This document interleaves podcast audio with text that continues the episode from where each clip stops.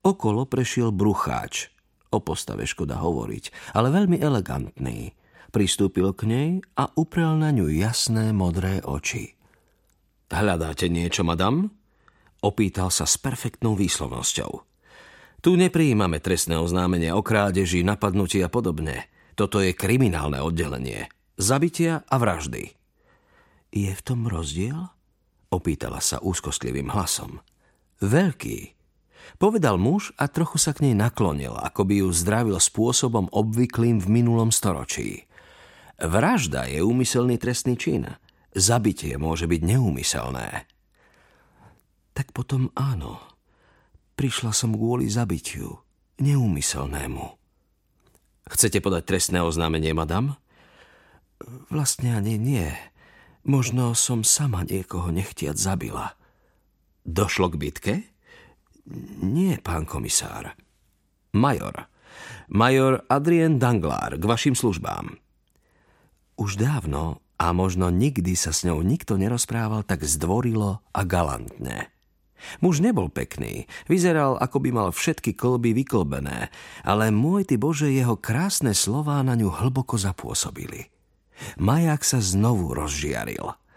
Bojím sa, povedala už istejším hlasom, že som poslala list, ktorý spôsobil smrť, pán major. Obsahoval hrozby? Bol plný hnevu? Išlo o pomstu? Kdeže, pán major? Oslovenie sa jej páčilo. Hneď sa aj sama cítila dôležitejšia. Nič o tom neviem. O čom, madam? Neviem, čo v ňom bolo. Ale hovoríte, že ste ho poslali, nie? To áno. Poslala som ho. A dobre som si to vopred premyslela. Ani málo, ani veľa. A prečo ste ho odoslali? Bolo to tak všakže, ak ste ho nepísali vy. Maják zhasol pretože som ho zdvihla zo zeme a tá žena potom zomrela. Tak ste poslali list na miesto priateľky, je to tak? Ale kdeže? Nepoznala som ju, iba som jej zachránila život a to už niečo znamená, nie? To je veľká vec, prisvedčil Danglár. Burlin tuším spomínala, že Alice Gotierová išla hodiť do schránky akýsi list, ale stratil sa. Potom zomrela, pokračovala. Čítala som to dnes ráno v rubrike s úmrtnými oznámeniami. Občas ju sledujem, vysvetľovala rýchlo, aby som nepremeškala pohreb niekoho z príbuzných alebo starého priateľa, viete? Ste skutočne pozorná, to vás ctí. Marie France to povzbudilo. Pocítila k tomu mužovi čosi ako náklonnosť – Chápal ju a za každým ju pohotovo zbavil hriechov.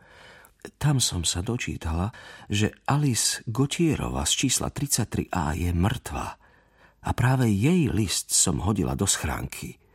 Pane Bože, pán major, čo keď som to spustila ja? Hoci som si to všetko sedemkrát premyslela, ani o jeden raz viac. Danglár sa pri zmienke o Alice Gotierovej zachvel – v jeho veku je to už veľmi zriedkavá reakcia. Drobné životné udalosti ho za každým rýchlo prestali zaujímať, preto pocítil k žene v červenom kabáte vďačnosť. E, v ktorý deň ste odoslali list? Minulý piatok, keď jej na ulici prišlo zlé. Dangla rýchlo vystrelil ruku. Prosím vás, zajdite so mnou za komisárom Adamsbergom. Požiadal ju, Položil jej ruku na plecia a viedol ju, ako by sa bál, že neznáme fakty v nej sa cestou roztratia, ako keď sa rozbije váza a obsah sa rozleje. Marie France sa poslušne podvolila a dala sa viesť. Idú do kancelárie veľkého šéfa. Jeho meno, Adamsberg, jej nebolo neznáme. Keď galantný major otvoril šéfové dvere, pocítila sklamanie – Vnútri sedel ktosi v čiernej plátenej veste, na čiernom tričku, driemal s nohami na stole a bol pravým opakom človeka s dobrými spôsobmi, čo ju sem priviedol. Maják zhasol. Pán komisár, tu madam hovorí, že zaniesla do poštovej schránky posledný list Alice Gotierovej. Myslím, že by ste si to mali vypočuť. Hoci si myslela, že komisár je na najlepšej ceste zaspať, ten rýchlo otvoril oči a vystrel sa.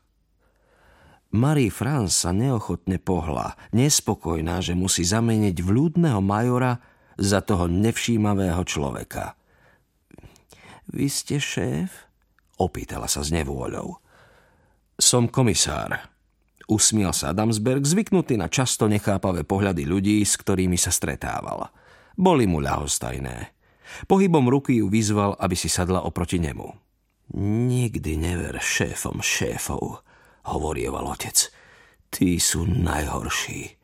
V skutočnosti dodával buzeranti. Marie France sa stiahla do seba. Adamsberg si to všimol a naznačil Danglárovi, aby si sadol vedľa nej. A naozaj, rozhodla sa prehovoriť, až keď ju major o to výslovne požiadal. Išla som k svojmu zubárovi. Nebývam v 15.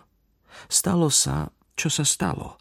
Išla po chodníku a opierala sa o chodúlku. Prišlo jej zle a spadla. Zachytila som ju a len vďaka tomu si neudrela hlavu o chodník.